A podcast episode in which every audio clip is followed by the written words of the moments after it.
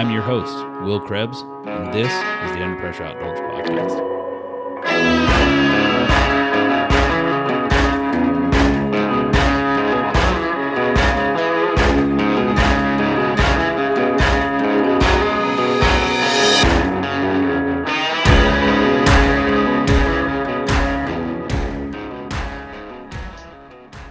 So we took a public land trip back at the beginning of December from Florida all the way up to Tennessee, Kentucky area, hunted both states, and through trials, tribulations, errors, and breakdowns, frustrations, breakdowns, we, uh, we managed to come back with one whole deer. One point. Oh, we didn't even come back with it. You're right. We didn't, but we did manage to, we did manage to harvest one deer. Harvest we went to a deer, good yeah. cause and, uh, we'll get into that a little later, but man, so it all started at four thirty in the morning with a ten and a half hour, really turned out to be closer to twelve hours by the time we got there, drive oh, from, yeah. from yeah. Florida all the way up to Fort Campbell, Kentucky. fourteen for some of us. And three for the triple A driver.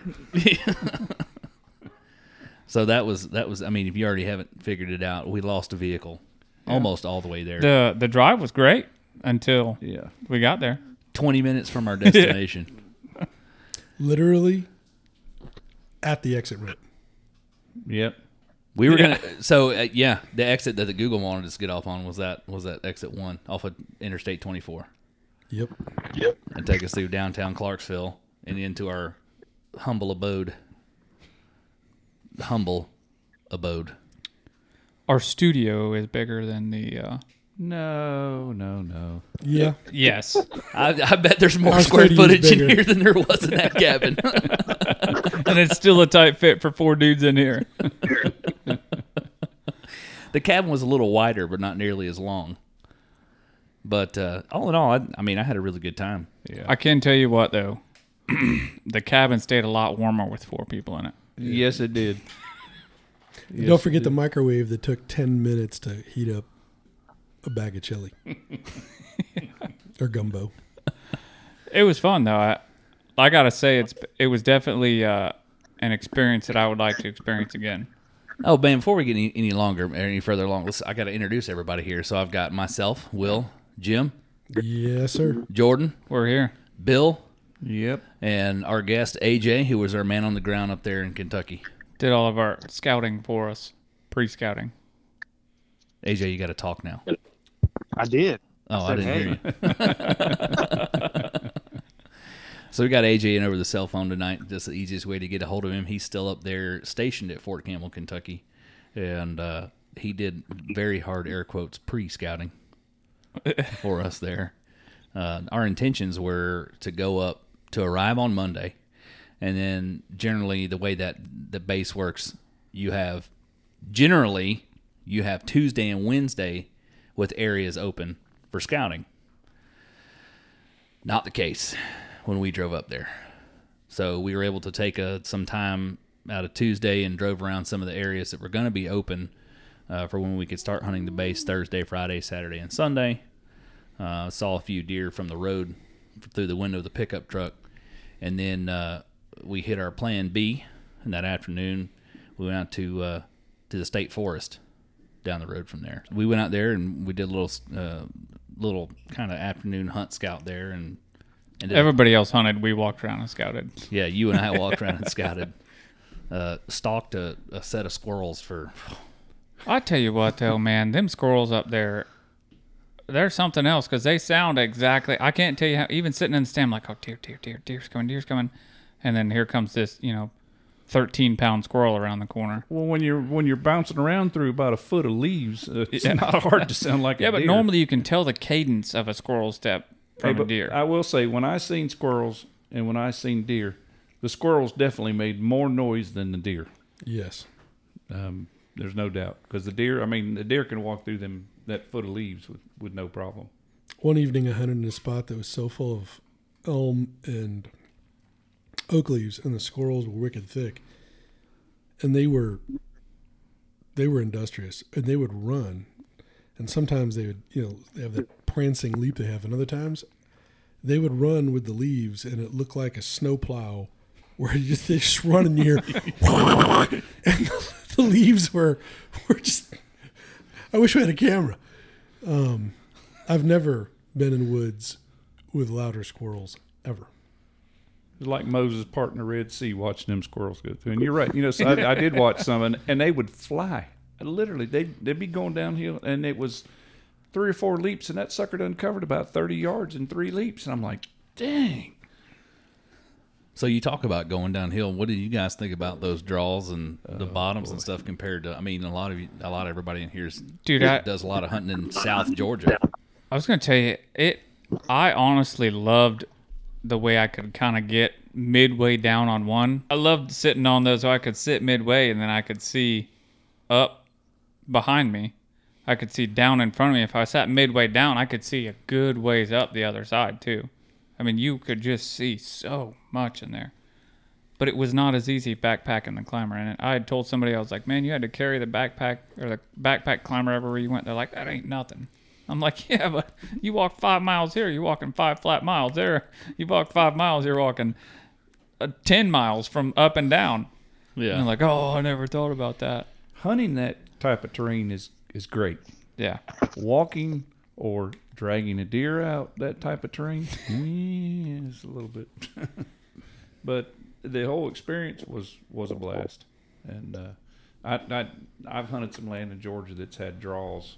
Obviously nothing quite like that, but I like hunting draws anyway, where you can sit on one side and see across the other, or sit on top of one and see down one and down the other and over on the other side. That's, that's pretty cool because I've killed a number of deer that way where they don't even know you're there. They're coming down one hill and you're sitting two hills over. Um, that's neat. It's nice for the leaf to actually be completely gone as well. What I really like about hunting up there is, uh, you know, it it poses a, a, a different challenge than it does here, but the fact that there are so many oak trees. Right, if you're down here in the in the South, the deep South, uh, especially Florida, uh, if you can find a good oak tree that's dropping acorns, you got a good spot. The deer will be yeah. there. But up there, uh, man, you're hard. It's hard to find a pine tree. Dude, there were white oaks, fifteen white oaks around me everywhere I looked. Mm-hmm. All over the place. Yeah, if we could have been a, a month or two earlier when they were dropping, it would have. Would have been a big difference, I think. I, I've seen, uh, I, I sat in a spot one afternoon that had a persimmon tree that was bigger than some oak trees I've seen down here. Dude, that persimmon tree at the campground was loaded. Huge. Yeah. Huge persimmon trees. And the one spot I sat in with that big one probably had about six of them. And I told A J, I said, if you're not in here beginning of next deer season when this sucker's dropping persimmons, then you in the wrong spot. On the other end of the spectrum, I think we all ran into one of these trees. I don't know, know what it was. That'd always be straight as an arrow, look beautiful. You'd put your climber on there and know that if you were going up there one false step, you were going all the way to the bottom. Yeah. Hard, oh, hard as, as a rock. rock. Hard as a rock. I just yeah. I sat in one the last morning, man. Yep. I'm like trying to shimmy my bottom into it. Wiggle, to get wiggling, trying to get it to grab. You about need damn razor blades just to eat into. I find myself they, on those trees getting up there, and you pull the bottom up, and then you bounce a little bit, yeah, trying to get the teeth. That's what I'm talking about. I stand all the way at the edge and kind of shimmy the bottom back and forth, trying to get it to bite in. Like you got a lot of weight to shimmy. Yeah, well, that's why I got a shimmy, because my weight doesn't do it on its own. He's got to saw the teeth into the bark. Yeah.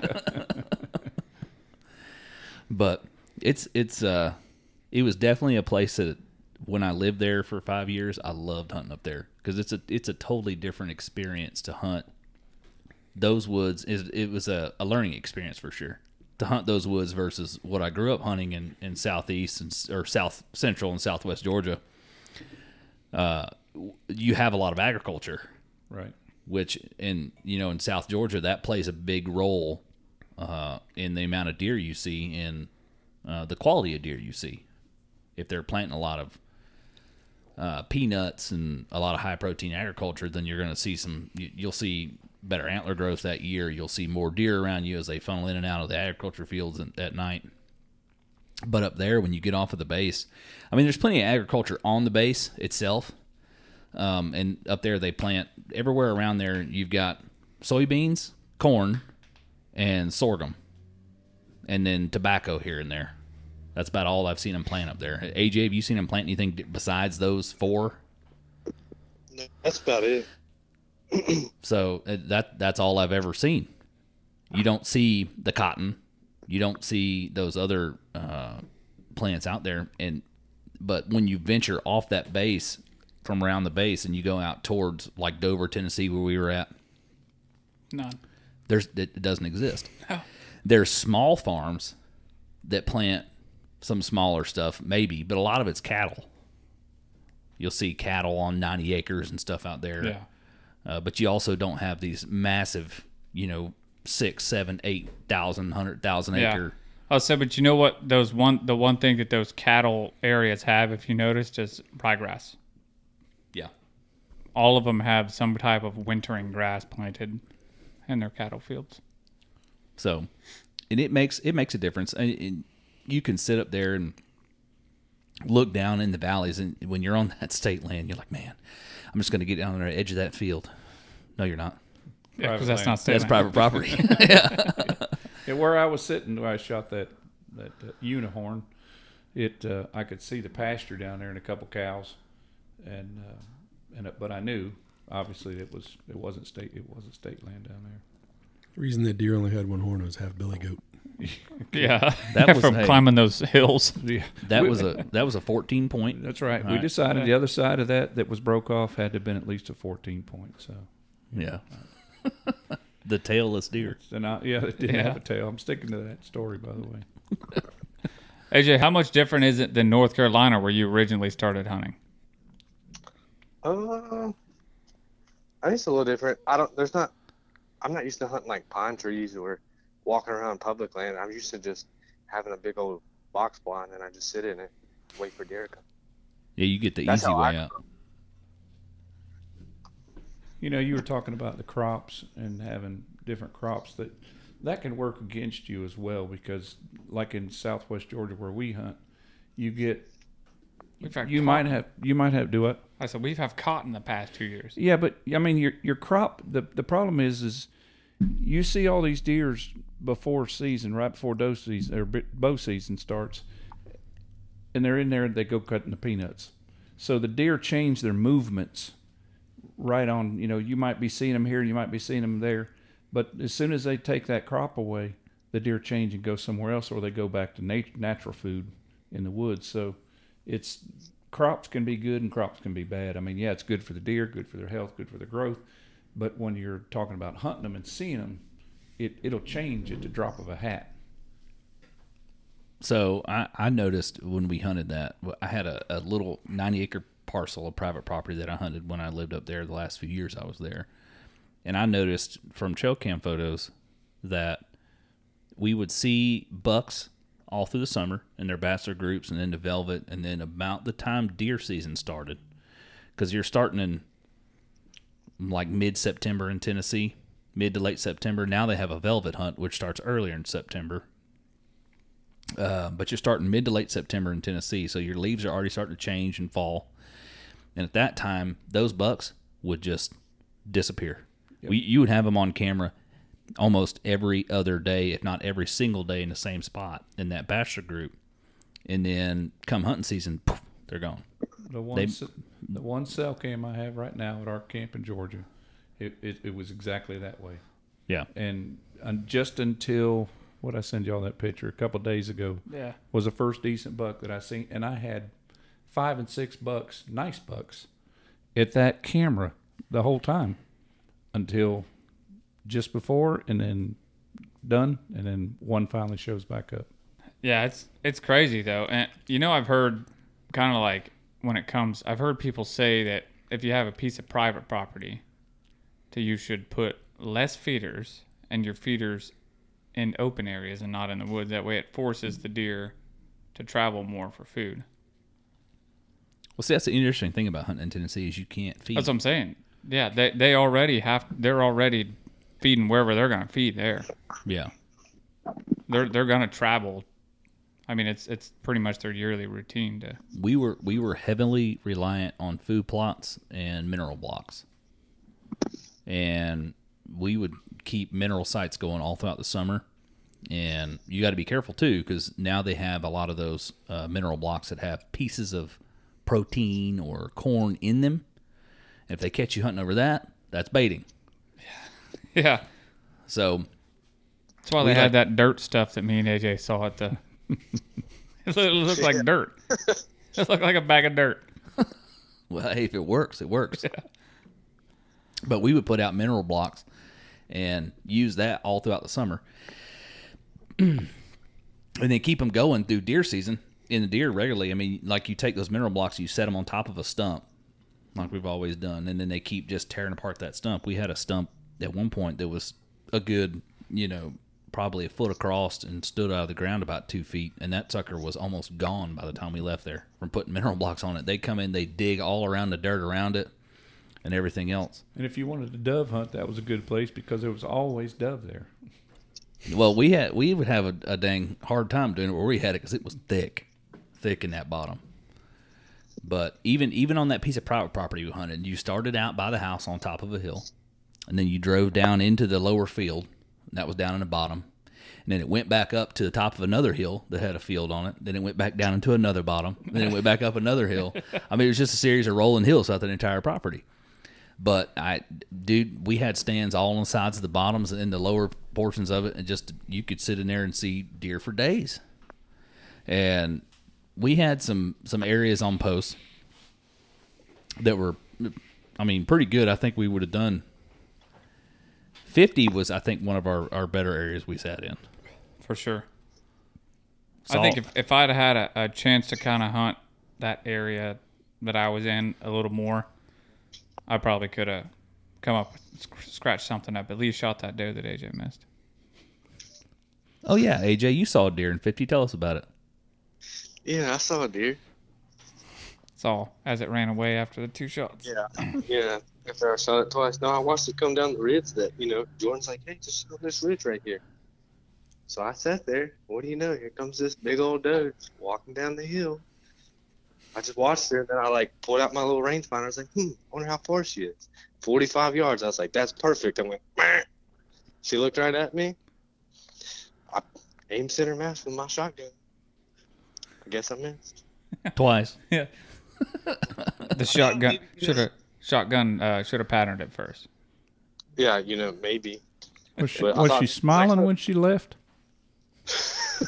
I don't know. So when you're hunting on the base up there, they do, according to the rule books, allow you to hunt with a rifle, but they rarely open up rifle areas. So you're pretty much stuck to hunting with a, a shotgun, shooting slugs, a muzzleloader, or a bow. And then they open up areas for shotgun and muzzleloader, and they open up separate areas for bow. Obviously, you can hunt in a shotgun muzzleloader area with a bow, but you have to wear orange. If you're hunting in an archery-only area, you don't have to wear the orange. So you... And then you sign into these areas, you go out there and you hunt. I wish it was that easy. Yeah. Yeah. Yeah. You, you sign it's in like a mad same dash. time, same time, however many other hundred of people are trying to sign in. It's, uh, you're doing it over your phone. And then, uh, it used to be, I mean, when I first started hunting up there, you were calling a phone number and you had, you could call in forty-eight hours ahead of time. So you're calling in Thursday for Saturday morning or your Saturday hunt and then Friday for your Sunday hunt. And I remember, I think the most times, one opening weekend, I called in three hundred seventy-five times before I got through. Jesus. Because there were seventy-five, or, or there were there were seven phone lines that were tied to that one number that like, you could call in. Kind of like trying to win tickets to a concert on a radio station is what it sounds like to me. Except worse. Yeah. But uh, I discovered back when that was a thing, I, you know, I got to thinking one day, I was like, man, there's got to be an app out there that will allow you to, that'll automatically redial a number as soon as it hits a busy tone. So I started searching, and I found one. And when I got that app, I think the most I ever called in after having that app was twenty-five times. Because it would, as soon as it hit a busy tone, it immediately hang up and redial. It was faster than I could redial. Yeah. So on average, average I'd call seven times. I'd sign myself in, hang up, call again, sign my buddies in so we could all get into where we're going to go hunt. And now... you're logging into an internet system and you're trying to sign in. It used to be that active duty had from like eight o'clock to nine o'clock. And then from nine to nine thirty was D O D civilians, Department of Defense civilians, and disabled American veterans, nine to nine thirty. And then nine thirty to, from from nine thirty on, regular civilians and anybody could sign in. And there was no, there was only a limit on how many people could be in the training area.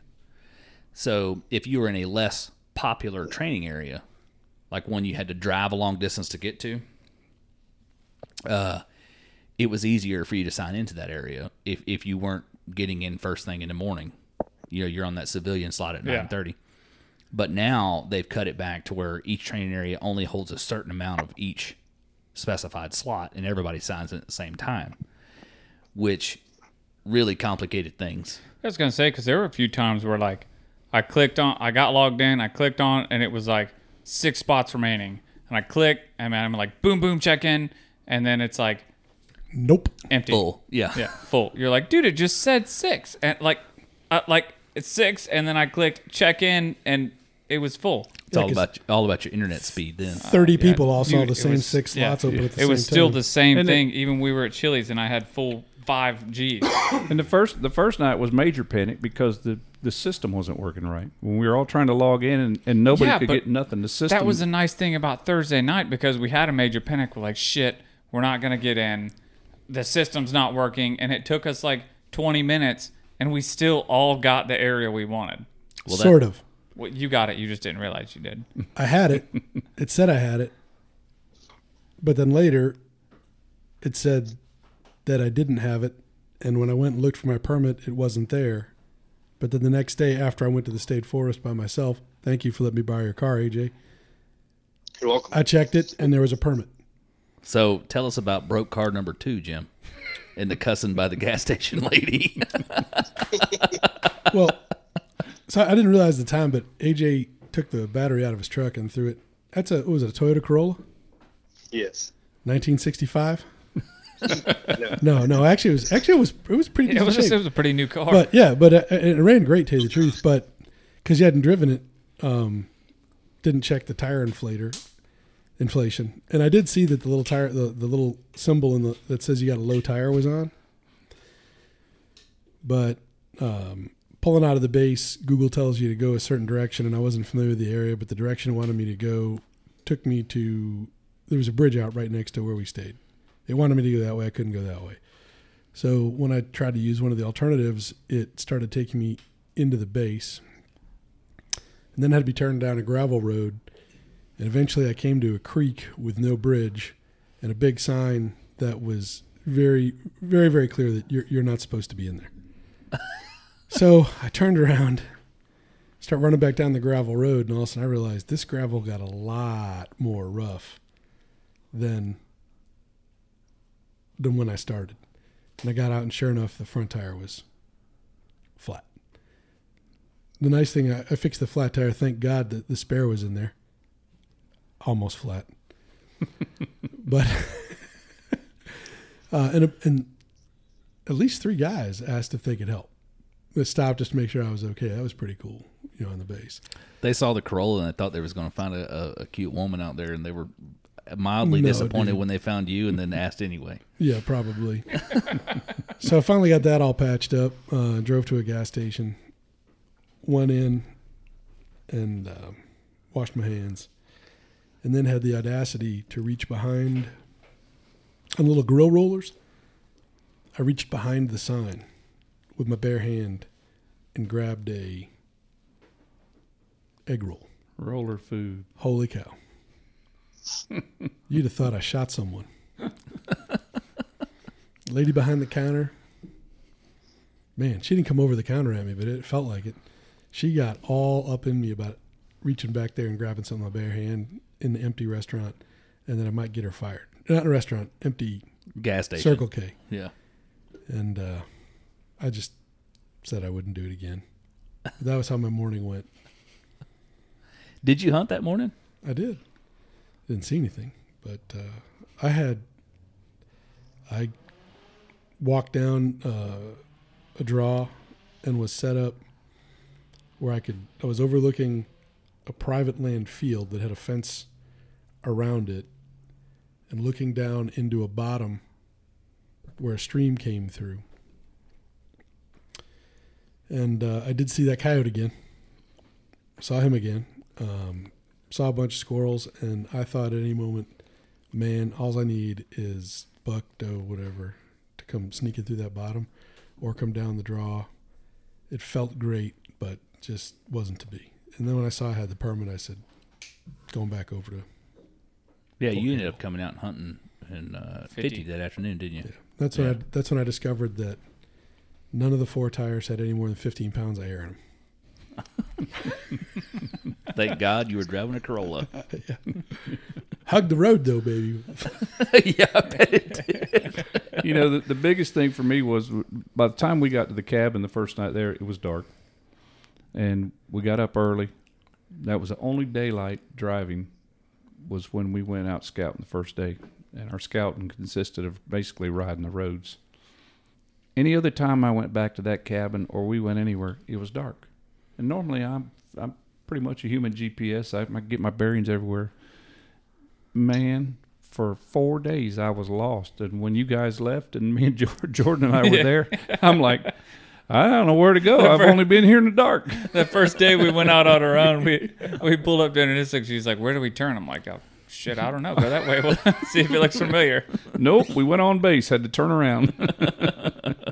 Oh, so you guys went in towards gate ten then. Well, no. we No, first time we We, we went out. We got out right. And then when we got to the check station there, we went right past the airfield instead of going straight across towards town.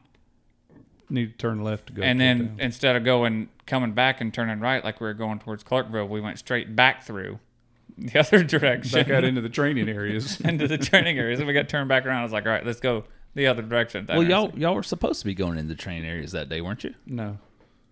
No, no we didn't have anywhere to go. We did not. Hmm. I thought that was the day that me and A J went to... No, that was no, when y'all was were when gone. Y'all we was gone. When y'all oh, left. Oh. Yeah, the morning y'all left. Yeah. Gotcha. Gotcha. Yeah. I thought you were talking about the morning me and A J went to twenty and you guys went to uh, twenty-three. Oh, no, we made it that no. fine that day. Yeah. No. twenty-three was my favorite spot. That was a...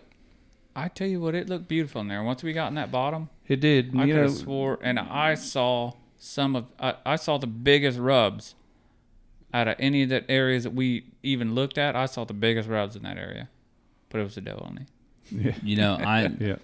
I used to go back uh, sometimes when I was hunting closer to the check station because at that time you had to take every deer you shot. You would take your daily tag and you would wrap it around part of the deer and then drive back to the check station, check your deer in. The biologist would weigh it, age it, all that stuff. And then you would they would issue you a tag from Fort Campbell. And then you could take that tag with you to a processor or wherever you want to go with it from there. Um, but when I would hunt closer to that check station, sometimes I would go there in the middle of the day and sit down and just talk with the old guys because it the check station just gathers people. And I had an old man tell me, he said, I've been hunting this space for twenty years. And he said, every training area holds one hundred seventy inch deer. You just got to find him. And I believe it. Because, I mean, you've seen it. You've seen the, the big oh, yeah. rubs, and there's just... But it's hard hunting in some of those areas. And when you say, like, you think... I sat in the stand one morning and uh, in fifty, and it was... No, it wasn't. It might have been the morning I was in ten, and I decided I was going to map out fifty, right? And you say training areas, and you think it's like a smaller area. By the time I had finished mapping out the property lines of fifty, it was like a fifteen hundred acre track. Yeah. The base is not small. And no. Mind you, when they're like fifty holds, I want to say like forty people maybe. So you're not by any means packed in there. And some of those areas, they'll hold thirty people. And it seems busy because there's only one way into the area. Yeah. Or it's very hard to access those training areas. So everybody has to park in the same spot and walk in and walk in different places. Like A B O three, for example, is on the far north side of the base. And it's it, it hugs the airfield for the base. So there's only one spot to enter A B O three, and it's a long walk. It's a pretty big training area, but it's a long walk to the back of it. Hmm. I think, I think we're almost doing ourselves a disservice But there's no, had a few things gone differently, I think we all would have taken deer. The first thing we kind of got snake bit on was we were supposed to go up during the rut. That got canned because it did a twenty-one day uh, field exercise, a call across the base. So we went at the end of this. So yeah. There's people running all over the woods for twenty-one days, and then we show up. In between the rut and the second estrus. So that was already tough hunting. Then the base was closed, so we couldn't scout. And then because of the limited access, we pretty much wound up hunting a different area every day, or almost right. every day. So when you kind of think about what would you tell a public land hunter not to do? Don't just show up on the day of your hunt and wander in in the dark, because you're probably not going to have any success. Yet that's what we ended up doing every day. Like, it's not anybody's fault. It's just the system. And even the fact that we only had one truck, we all kind of forced us to all hunt in the same area. Right. So whenever we're trying to get in some of these areas that only have four civilian access and there's three of us, we're competing with each other and yeah. the other fifteen hundred people that want to get in there. Right. So when you kind of put it together in hindsight, if you were to go up again, go up during the rut, get, hopefully have a scouting day where you can get boots on the ground before you hunt, because each day I'd stay, you know, we'd, we'd wander in there in the complete dark. You couldn't really find much sign or see anything because you had no idea where you were even starting. Trying to use a Google map that was clearly outdated because apparently they don't keep the base map updated. I understand why. One area that I went to hunt looked wide open. I got back there. There's fifteen foot pine trees everywhere. But it was, it was, it was desert on the map. So, but if we had gone up and had two trucks, we would have been able to say, okay, well, we're going to try to get in this area. We're going to try to get in this area and not been competing with each other. So if I were going to do that truck hunt again, I'd advise every hunter to take their own truck. Hopefully get a day to scout. I was going to say, too, if we'd have had day to scouts in multiple vehicles, it'd have been like, hey, you go scout this area, you go scout this area, and then you come back and you say, hey, this is what I found in each area. Yeah. And, well, different hunters hunt for different reasons. You guys are chasing horns, and I was just looking basically to knock something down. I didn't care buck or doe. Knowing about the competition for the spaces, if I were to go hunt it again, like I said, take your own truck. Instead of trying to get into the buck areas first, if you're just trying to have success, I'd I'd I'd be looking to the doe areas, because the chances are, since almost everybody goes to those as their second choice, if you go to it as your first choice, you're going to be able to hunt the same area multiple days in a row. So even if you wander in there and you didn't have a scout, a, a day to scout, you could have, and that's what we did in twenty-three is I finally found an area, those pine trees, man, highways running in and out of it, opening up into one area that was a, a flat bottom, um, flat hardwoods that then transitioned into a pretty heavy bottom. And and the deer did come out ten minutes before shooting light, but they ran, it went from the pine trees right into the heavy stuff. And the only reason I knew they're there is because I heard that doe just bleeding like crazy. But had I had a chance to hunt that the next day or two days in a row after that, I, I'd lay three to one odds that I would knock a deer down there. But we went someplace else the next day. You know, right. It's like, yeah. So it's the the problem is I too with that, that the next day that area was a archery, archery only. Yeah. Right, but what I'm saying is we could with now that I've been up there, and that's part of hunting. It's part of public land hunting, is learning how to hunt the area. Right, the day that Will, you and I went out to Rock Springs, and part of the reason that we ended up where we did is because of the different squirrel trips that I'd taken out there, knowing about the edgy area, having seen deer sign in there in the past. So we did exactly what you shouldn't do, wandered in the day of the hunt in the dark, but already knew that that was an area predisposed to deer. Right. Right. So n- now, you know, if, if I go to twenty-three, I got pins exactly where I'd hunt. And I have no doubt that I would knock something down. I think that was part of the cool experience for me, though, was having, literally having to learn it, like, on the spot. You're not going in there. You don't know the place. You're just kind of going in blind, and you're learning how to hunt it as you hunt it. And having been hunting my whole life, it's just kind of different to, you know, it's, almost have to reteach myself.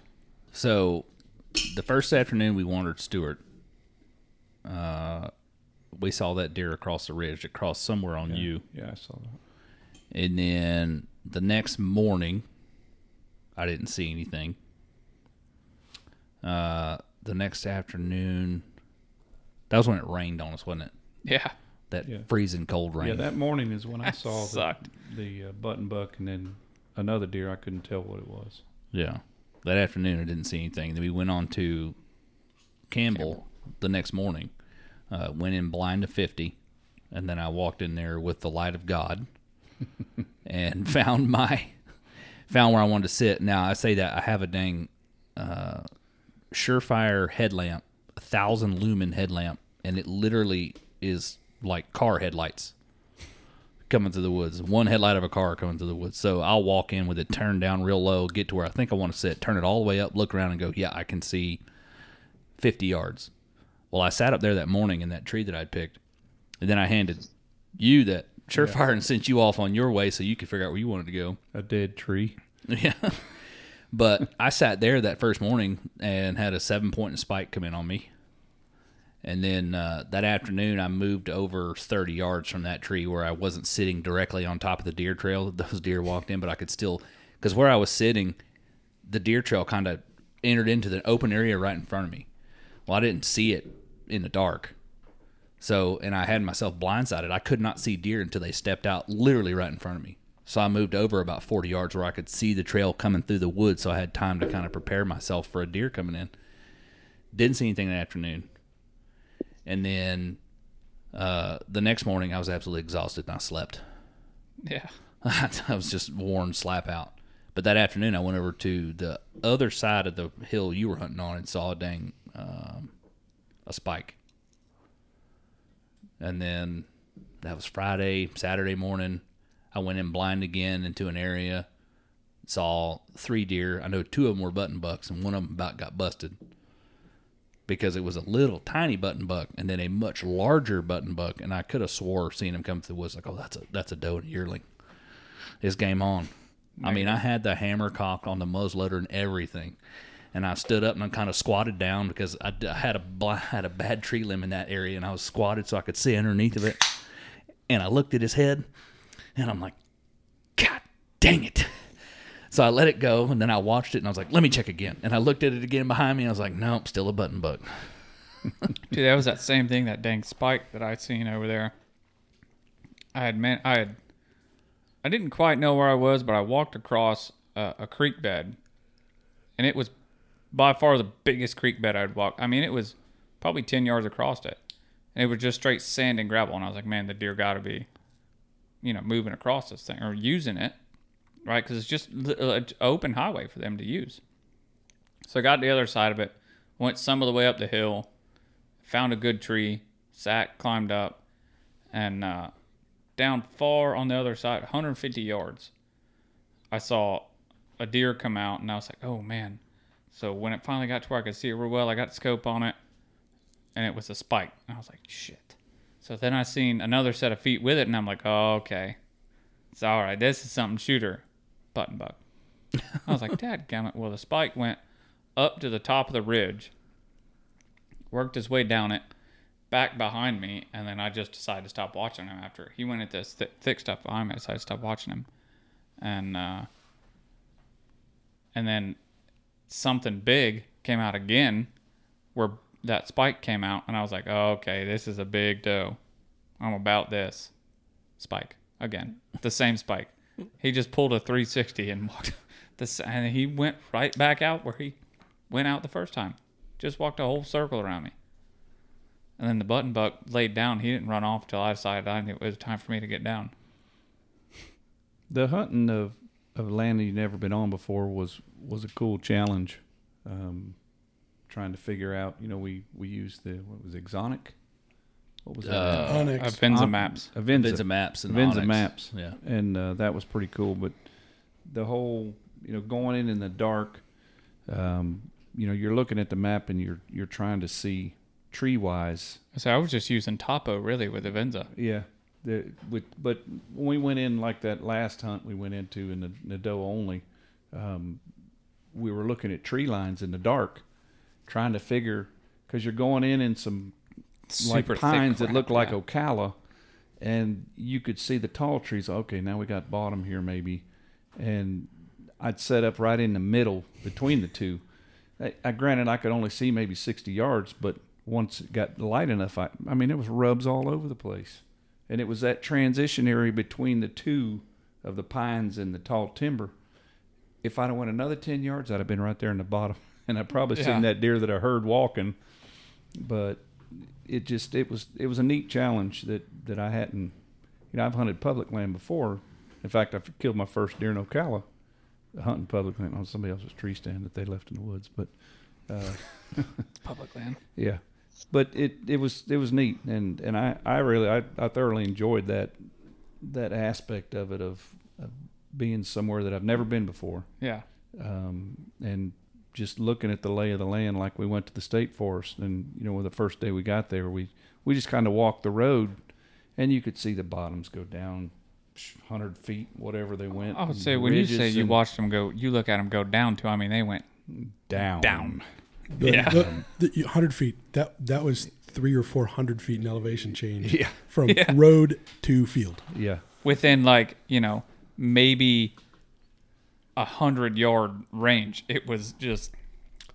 Straight. If you if you had fallen forward, you weren't stopping to oh, hit no. the cow field. No, when, no. when I shot that, when I shot that deer and I had to and I was tracking it, I, I I hit a spot that was so steep. I had to sit on my butt and slide down about ten or twenty yeah. yards to get to the where I, the deer trail was, because I, I couldn't I couldn't walk down it. You're walking across it at a forty-five degree angle. Yeah, you're leaning this way trying to stay without you know slipping on rocks or.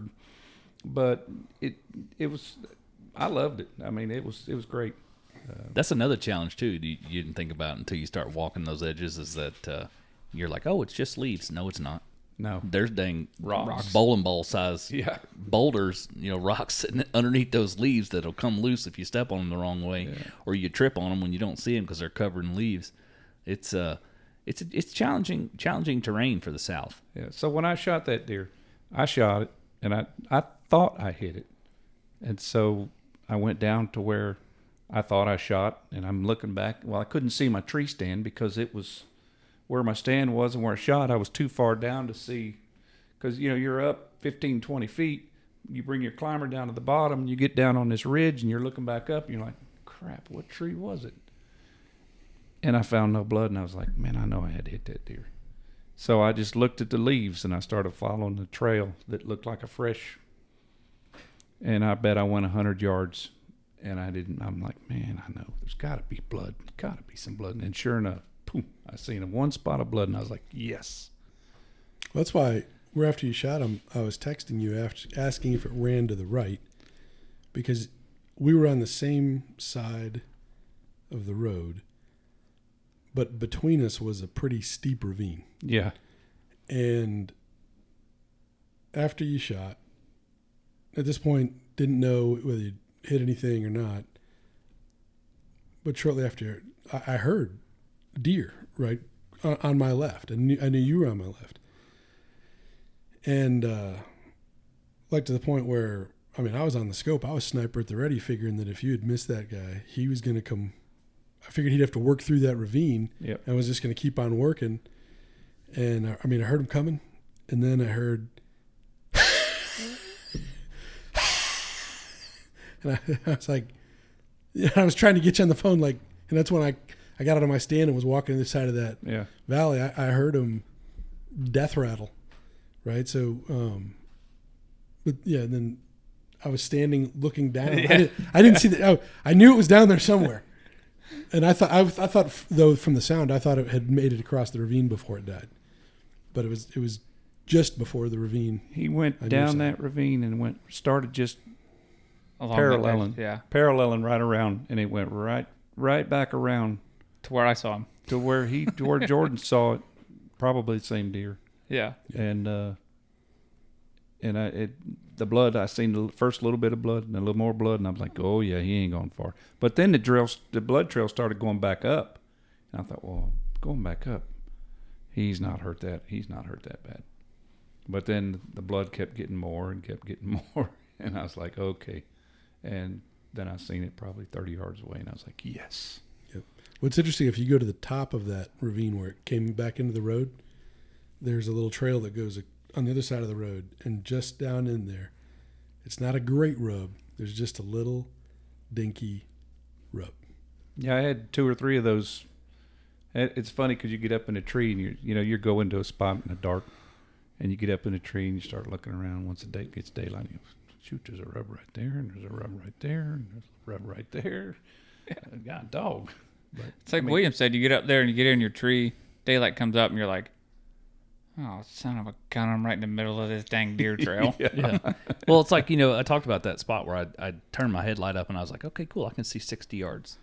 I climbed up in the tree. It got daylight. I was like, okay, cool, I can see two hundred fifty yards. Yeah. I was in a big flat plateau area, but because of the fog, all I could see in the fog was sixty yards. When it got light, man, I was like, holy cow, I can see a lot down here. And I've had that happen to me a lot. And I, I you know, it, it's you never know when you go in the dark like that. But that's, again, like you're talking about, it's one of the challenges of it. And when you're talking about these ravines, you're talking about if you go halfway down this ridge and you climb thirty foot up a tree, you're eye level with a deer at your back, and you're eighty feet above one in front of you. Yeah. There was a couple of times where I didn't even go up the tree for that reason. I said, why? Yeah. I mean, I'll, I'll be, I'll be, yeah, I'll be fifteen feet over the deer right here. And like, so why not just, why not just clunk five, six feet off the ground? So you're comfortable. Yeah, the last yeah. the last morning we were there, I hunted out of a dang folding chair. Yeah. I was like, I don't feel like putting my climber on the tree. Just carried my folding chair out, sat behind a tree where I could see a good deer trail going up the next ridge, and that was it. Kicked up against a tree and sat. Yeah. That, when I found that, uh, the spot in fifty where I was going to put my climber for the afternoon hunt, when I was walking back out, I'm thinking, man, this ridge, this ridge looks like a good area to sit. I might move my climber. And A J came back in with me, and I set, I had A J sit further down that ridge, and walking back up, I'm like, man, I should, I should sit almost at the top of this. Why don't, you know, I'm, I'm a safe distance from A J, but I can still kind of see what he can't see. And then uh, I was like, deer got to be using this. I was like, nah, I'm gonna go with my first choice. Just sit where I sit, where I set my climber. And then uh, the sun went down, and I went to work on my way out. And walking that ridge, and there had to have been dadgum seven deer running back and forth everywhere across that ridge. And I'm like, son of a gun, I'd have just sat this dang ridge. A J, what have you been? Have you been hunting any since we left? No, I haven't. Took took some time off. So have you gone? You I was have too you frustrated? Too frustrated. Have you uh you gone in looking out to hunting ducks out there? I know that one morning we were out there, they were just hammering away at the birds. No, not yet. I think I'll do it when I get back and leave. Well, you going home to North Carolina? Yeah, I'm gonna go try my luck at some North Carolina deer. Let's say he's gonna let his wife kind of provide for the family there. Yeah, I'm I'm gonna let the old lady shoot a deer for me. You just need to find a place with pigs, man. You had plenty of plenty of uh, luck with the pigs on that place and we had in southeast Georgia when nobody else could even see them. I know. Yeah, but dude, you were going out at what, ten o'clock at night and sitting till four in the morning? Yeah, sometimes I'd I'd go out at like nine and sit till the damn sun came up the next morning. Jesus, dude. So tell me about how you were hunting those pigs over there. I so I bought that daggum pop-up line and I just put it down in the, I can't remember. It's like, back off in that corner, wasn't it, where the figs pigs broke that cedar? Like, yeah, where it gets super swampy when it rains. Yeah. Yeah, I just put it over there back in the bushes, and then I just got some corn, some Jell-O, and some old stinky beer because one of my buddies worked at a uh, a gas station, and he just gave me all the expired beer. That into the corner and let it sit in my driveway in the baking sun for like a week, and then I go out there and just dump it out on the ground. Continuous. I went out there every day because I didn't have to work because it was during COVID. So, you know, I didn't work for like two months straight. So I just went out there and killed a bunch of pigs. A J was going out there. He's he's missing the key part where he was going out there in the middle of the night, and he would sit there in that blind until he could hear pigs. Then he would turn on the flashlight and shoot him with that three oh three British Lee Enfield rifle. That's old school. Got literally, access yeah. to N V Gs and all the latest gear, but no flashlight. Literally, literally plinking them. You're gonna hear like a plink. Yeah, and I bought this like attachment that I could attach to my to the rail of my three oh three, and then I had a flashlight on top. Flip the flashlight on, let them have it at what? Shoot, you weren't what twenty, thirty yards maybe? Yeah. So how many pigs? How many pigs you end up killing out there? Um, uh, three, six. Good Lord! I thought it was gonna. I thought you only killed three or four, but you was letting them really have it, weren't you? Uh, we killed six all in total. Good Jeez. Lord! But yeah, he got there on that little piece in South Georgia and just letting the pigs have it. But hey, let's wrap this back around to where it all started with the truck breaking down. Do we really have to? No, we're gonna we're gonna talk about it because this this episode right here is the. Uh, Yeah, I mean, you spent enough money. You could have gone to Colorado, killed an elk. And I could have deer. flown to Colorado and killed an elk and probably a mule deer. First class. Uh, yeah. Tipped the guy for, yeah, for tipped, the bill on that truck. Tipped uh, the guy. Had plenty to drink and plenty to eat while you were there, and still come yeah. home with a little bit Ate of change. Ate filet mignon every single night. So we were going down the road. We'd stopped uh, to get gas, and then we leave exit four on twenty-four, headed towards exit one. And mind you, by exit markers, there's a three-mile gap right there. And right as we get to exit one, or before they get to exit one, you had what, a reduced power warning come on the screen? Yeah, yeah. Change fuel filter. Change fuel filter. Reduce power. And uh, this is a two thousand sixteen Duramax.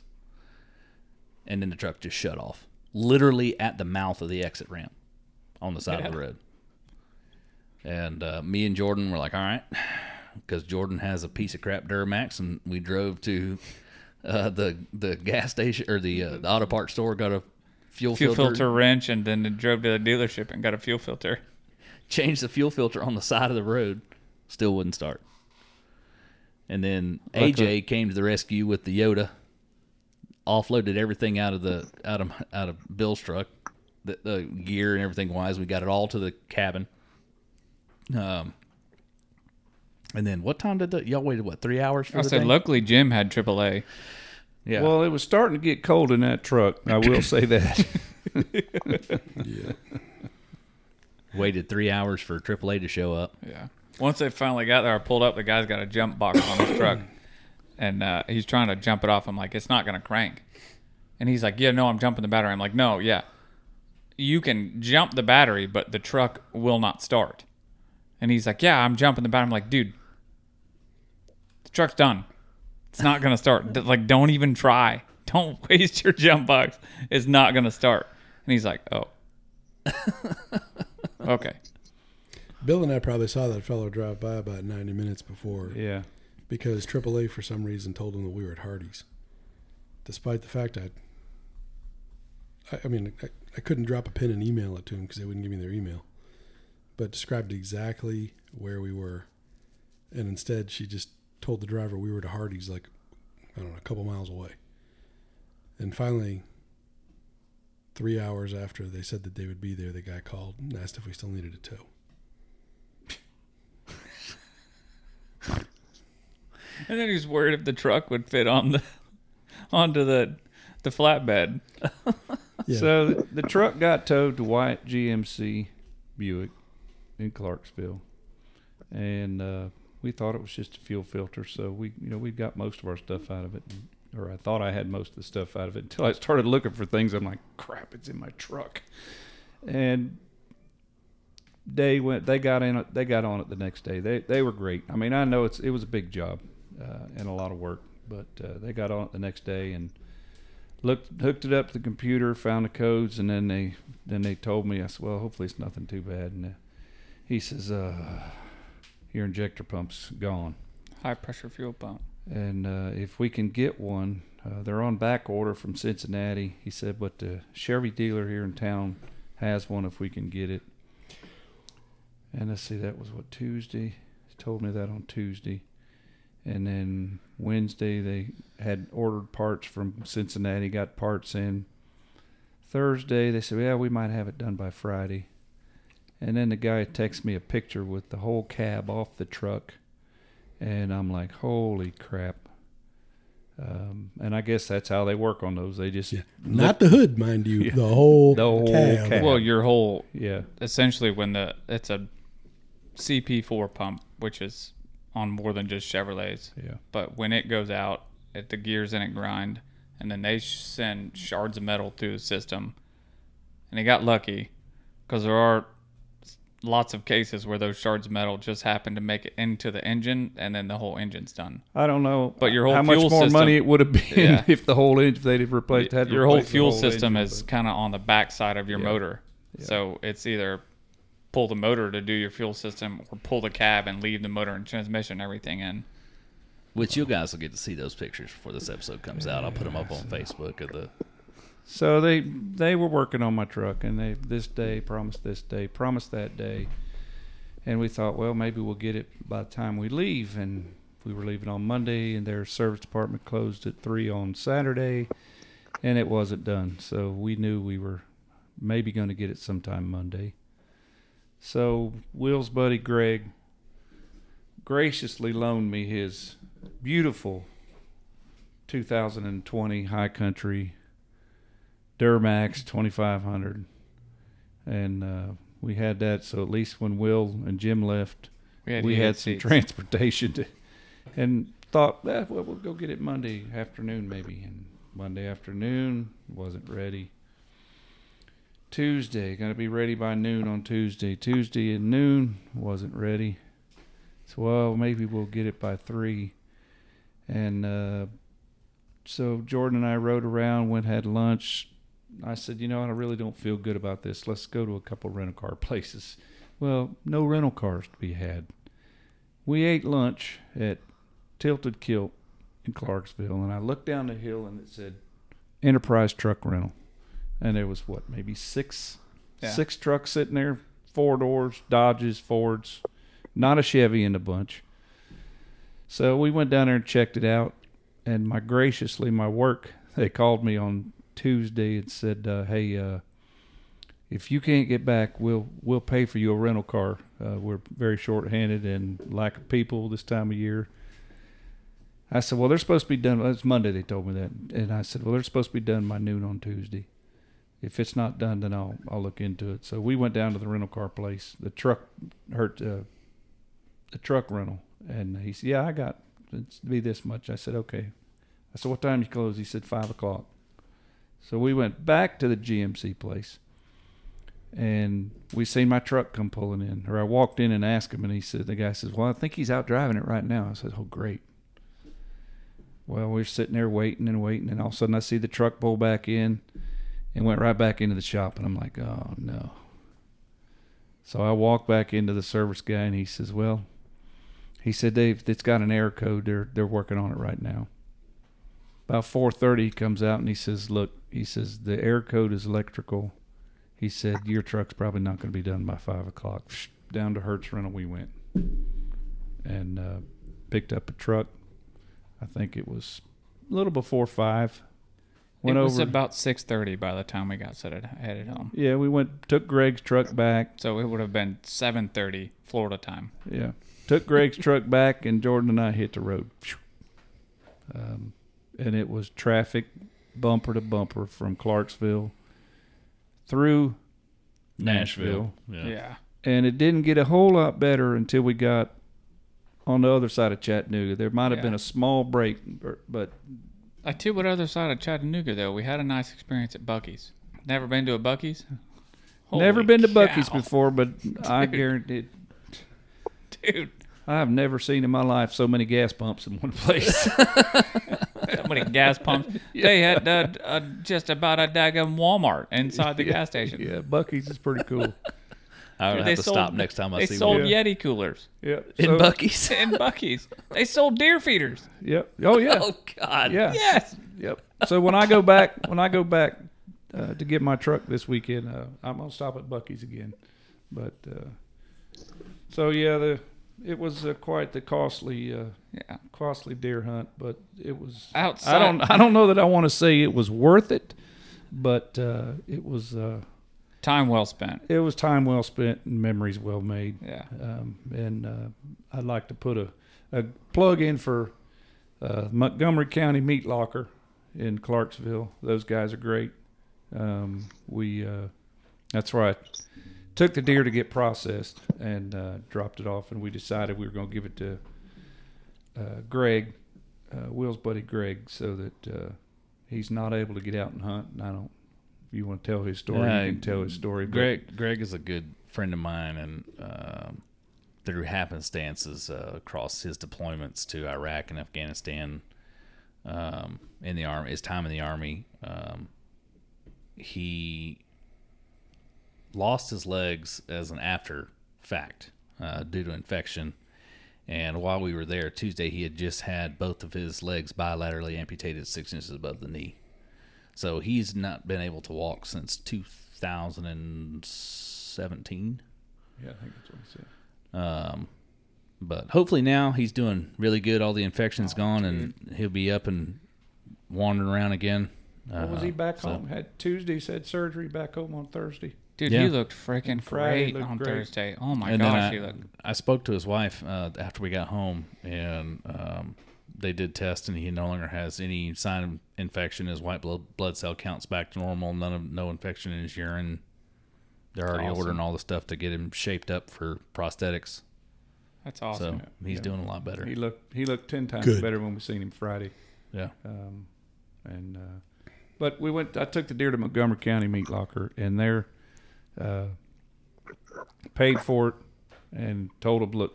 Given Greg's number, I said, when this deer's done, I said, you call this guy. I said, him and his wife will come pick it up. And I told him the story of what happened with Greg.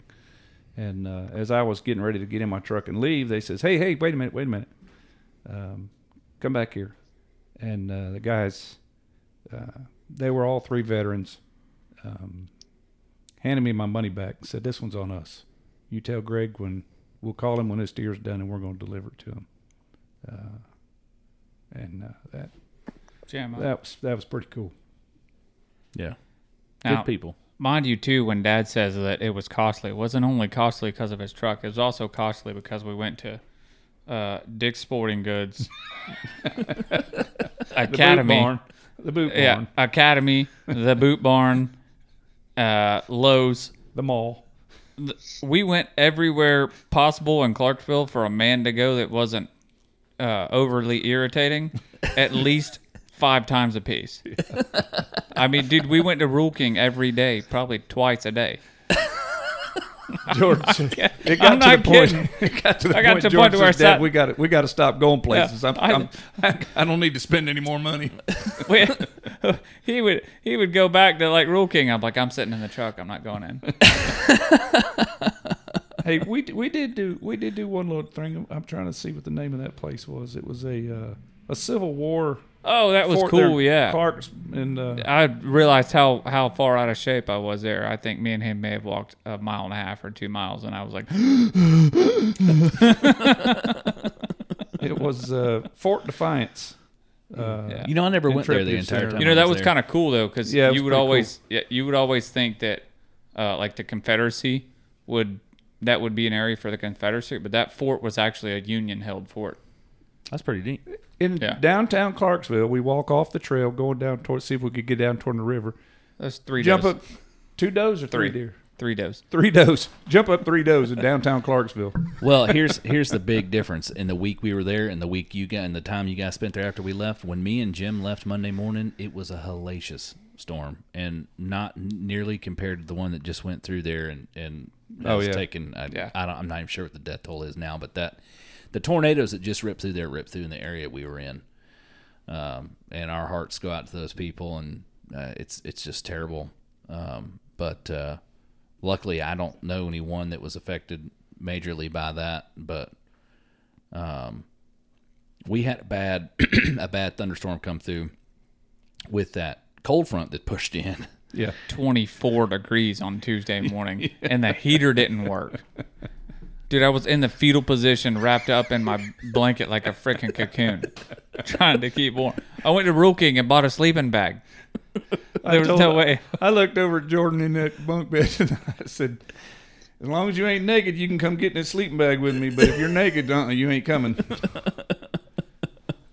He didn't come over, though. So I got to know. I was you... in pajamas and a long sleeve. It's still cold. Did you stay on the top bunk or you go to the bottom bunk? I, I went, went to the bottom, bottom bunk. Okay. We went and bought there a... was no mattress on that bottom bunk. No, neither one had a mattress. We went and bought a heater at Rule King. Yeah. Yeah. But that was another th- challenge we faced, is that it was pretty dang warm. There were actually yeah. days where it was cooler here oh, in Florida yeah. than it was when we were up yeah. there. Yeah. So, and you know, another thing about it that was kind of I've never really experienced was um, you didn't go you didn't go anywhere between hunts, right? You went mm-mm. you went back to your truck where your truck was staged, but you just hung out there and got a B S there for a little bit, cooked some breakfast, made those half mean moons. half moon sandwiches, ooh. And you, then if you ain't never had one, you you have not experienced high cholesterol. Yeah. Dude, the sandwiches were the last day at the state forest. When where we fried for you, for you, we done had it about four times before that. No, no, no I had one of them little bitty sandwiches y'all were making. He's talking he about, about Jordan. Oh yeah, yeah, yeah. I missed that. I was. He's, he's talking about when yeah. we turned it into Arby's out there because we had yeah. the meats. Yeah, yeah. We had. Jim was like, Jim gave me twenty bucks. He's like, go somewhere and get uh, anything you can fry that's going to be good. I'm like, all right. So me and A J went and got, and mind you, on the way there, we drive across this pond, and the pond had to have had, damn, I don't know, two thousand geese in it and all kinds of other ducks and shit. Me and A J are parked in the middle of a bridge glassing this lake, and cars no. are like driving around us on the bridge and shit. But uh, wait a minute, what I what did we get, A J? Uh, bologna? Uh, Spam, ham, ham. Oh yeah, A J brought the country ham, so we had bologna, country ham, spam, uh, Vienna sausages, Vienna sausages, bacon, bacon, and bologna. Yeah, or, yeah, and eggs cooked on a griddle over an open fire. It just don't get all in between two honey buns, fried honey buns, fried and butter honey buns. The the key is, is to fry the, the honey buns in the bacon grease. Yeah. That's, bacon that's grease what makes butter. All the difference. Mm. But we ran out of propane, so we started a little fire among some rocks. We pulled off the, the hillside and made a little fire ring and started a fire up and laid that dang Blackstone griddle top right over top of the hot coals and fried it right there, baby. Man, A J, that that one day, uh, the first morning at fifty, A J had that one honey bun and just literally completely... Soaked it. Soaked it in bacon grease. uh, they asked me what do you, they asked me what do you think about these sandwiches, Dad, and I says I think I should have took my cholesterol medicine this morning. They were good though, man. A J said he's going to start eating them twenty-four seven. You feed them to the kids yet, A J? No, not yet. But I've been telling people at work. I was like, look, I got to make you this sandwich for breakfast. You can be Just out buying you a Blackstone. I have a Blackstone grill. Okay. Ooh, fancy. I'm, just, I'm like, look, you gotta come over. I'm gonna make you the sandwich. Change your life. It's good, and, and it's it's a cheap sandwich too. I mean, oh, it, it's easy to pack that stuff in a small cooler or whatever. And that's one of the things that I loved about hunting up there. Uh, when I did hunt there, one thing we were missing was the fact that I couldn't find my dang coffee percolator. Oh, coffee would have been good with that, yeah. So that I could, because we used to sit there. We had a an old uh, a white gas stove. And we would run it on, a little stove ran on white gas, and then you'd sit there. On one side, we had a, a cast iron skillet. We'd cook everything in the cast iron skillet. And then on the other eye, you had the dang uh, coffee percolator going. Sit there, make a big pot of coffee, and sit and eat breakfast. I mean, I would throw a dang cooler in the back of the truck and bring deer sausage and bacon and, you know, everything else to go out there and just have a heck of a meal in the middle of the day. Because if you leave that area, a lot of times if you're in a good spot, if you leave, well, me and A J saw it, somebody will pull right in there and park. I was going to say, even we saw it when right before uh, we decided to go back out for afternoon hunt, that other truck pulled up and was going to park right where we were mm-hmm. and then turned around and went back the other direction. Yeah. Yeah, I think to to do it again would, would probably uh, hopefully, hopefully have two trucks. And yeah. the, the one truck was made a little tough because trying to pack everything in there. Um, but, you know, have it the cook cook stuff set up a little bit better. Oh, so I definitely, we learned that uh, a cook, just a box, straight up cooking stuff, you can take out to the field with you, right? You know, you paper plates or whatever if you really even need those. We didn't really need those, but maybe make sure you're stocked up on small propane tanks. And then uh, I honestly think a dang a, a truck with a dang topper would make a huge difference. You for, could, for what? Just being able to get stuff out to the field. You could put all the crap that we had in the cab could have been in the bed of the truck if we'd had a topper. Well, well if yeah. we'd had two trucks, we wouldn't have had everything in the in the cab of the yeah. truck. Well, we had two trucks. Yeah. We had A J's. Well, yeah, there wasn't much cab space in that one either. That was a, that was a truck yeah. and a half. Still a truck. Yeah. Listen, oh, yeah, A J even got uh, almost accused of being the guy that runs from the law. Oh, yeah, tell us that story real quick before we round this out, A J.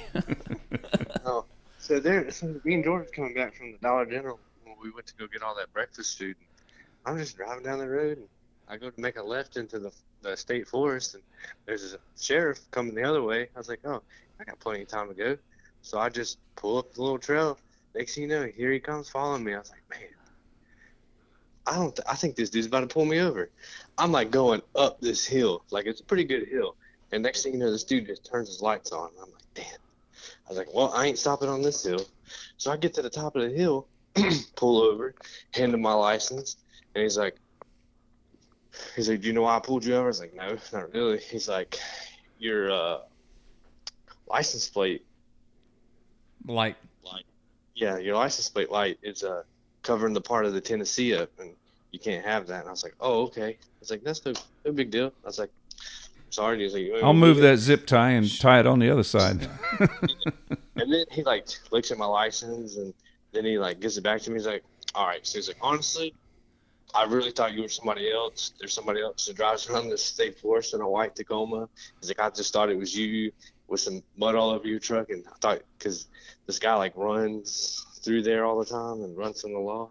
He's like, I just thought you was him. I didn't have time to run your plate, so I just pulled you over. I was like, oh, well, thanks for being honest with me at least. It was kind of awkward after that. He was like, yep. And we were like, yeah. And then he was like, all right, well, we'll see you. Yeah. Y'all have a good day. Yeah.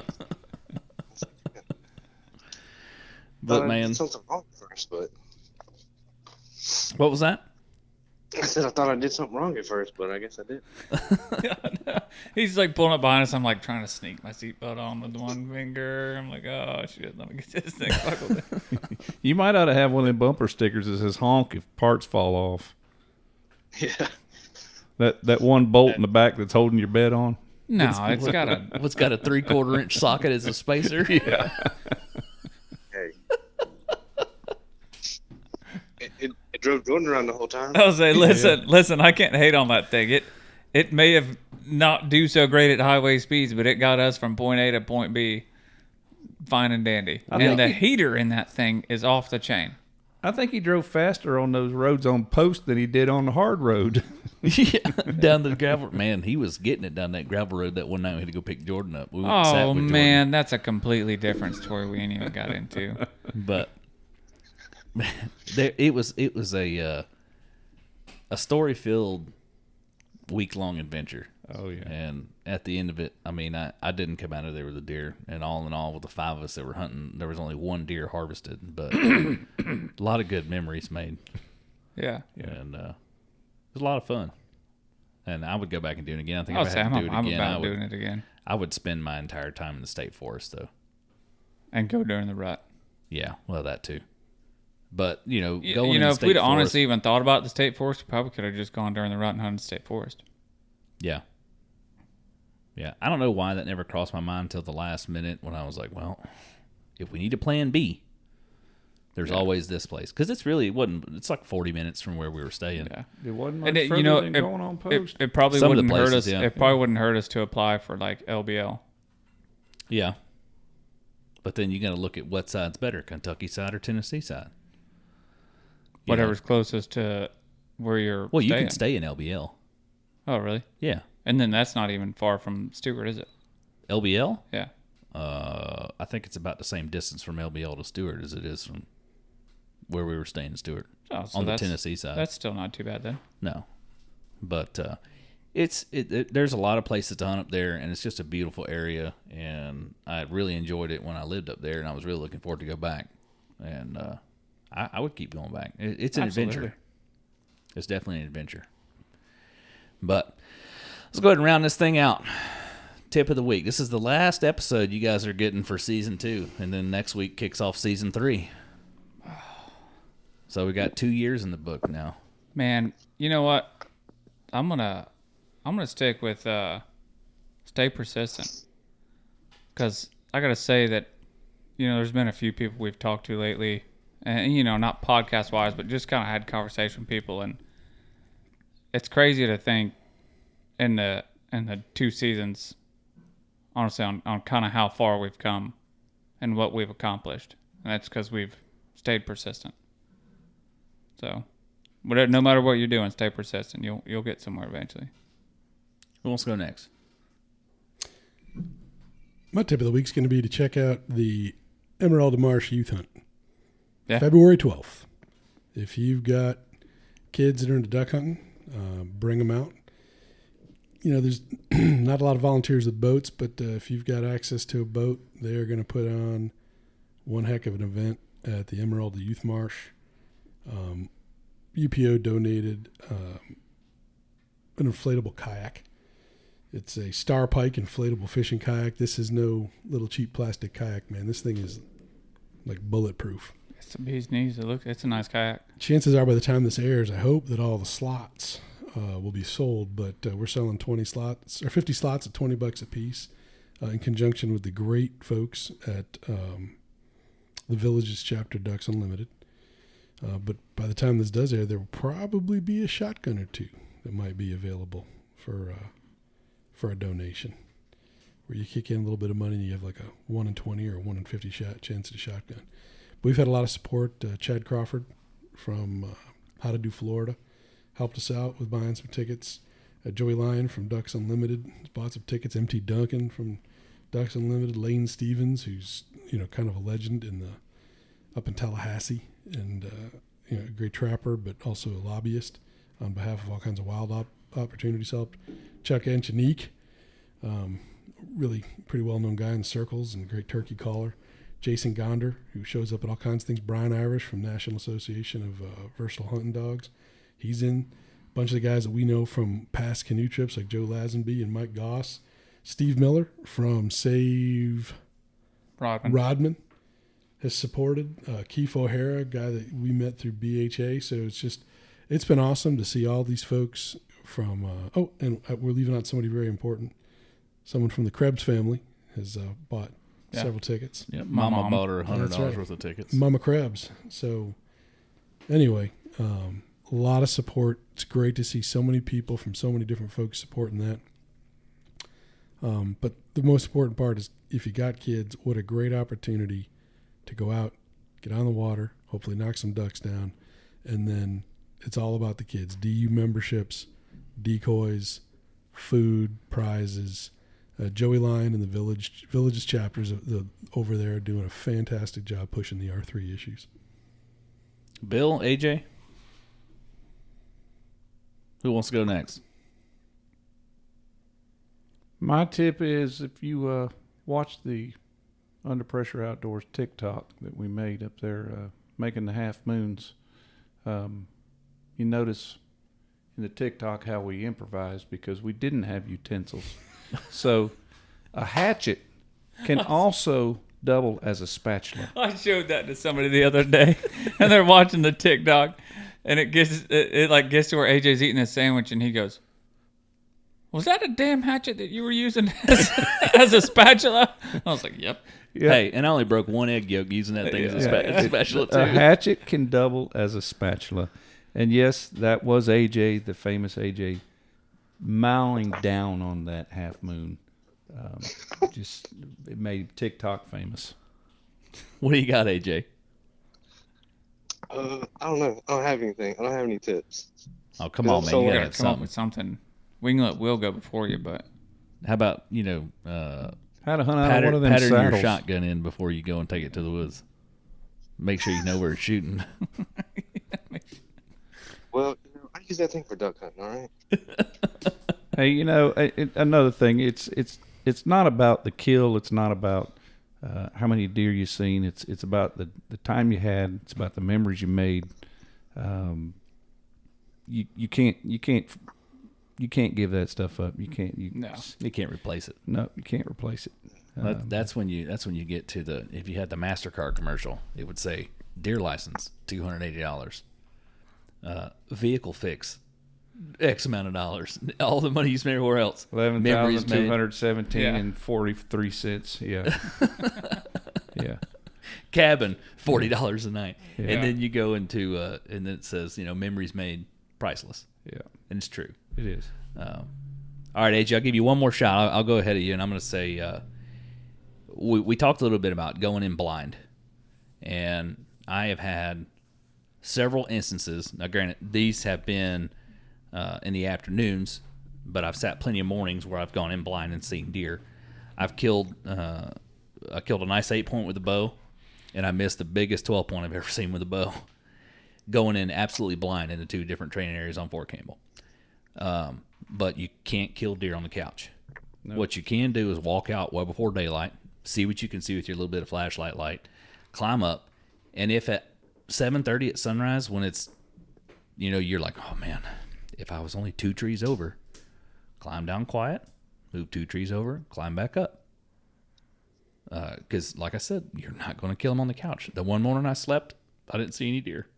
Uh, so I was quasi on the couch in the front seat of the truck. I was but, pretty pissed to hear that you were sleeping that morning, too. But uh, can't kill them on the couch. So get out there and hunt.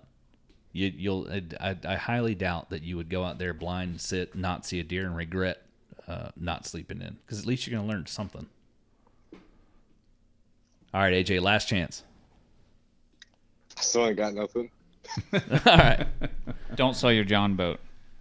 Yeah, there you go. Have good flashlight yeah. batteries. Don't sell your John boat because you might need it when you move somewhere else. Well, we'll catch you guys next week. You got big things coming up for season three of Under Pressure Outdoors Podcast, and it's been a been another good one with you. Yeah, it's been a blast. Adios.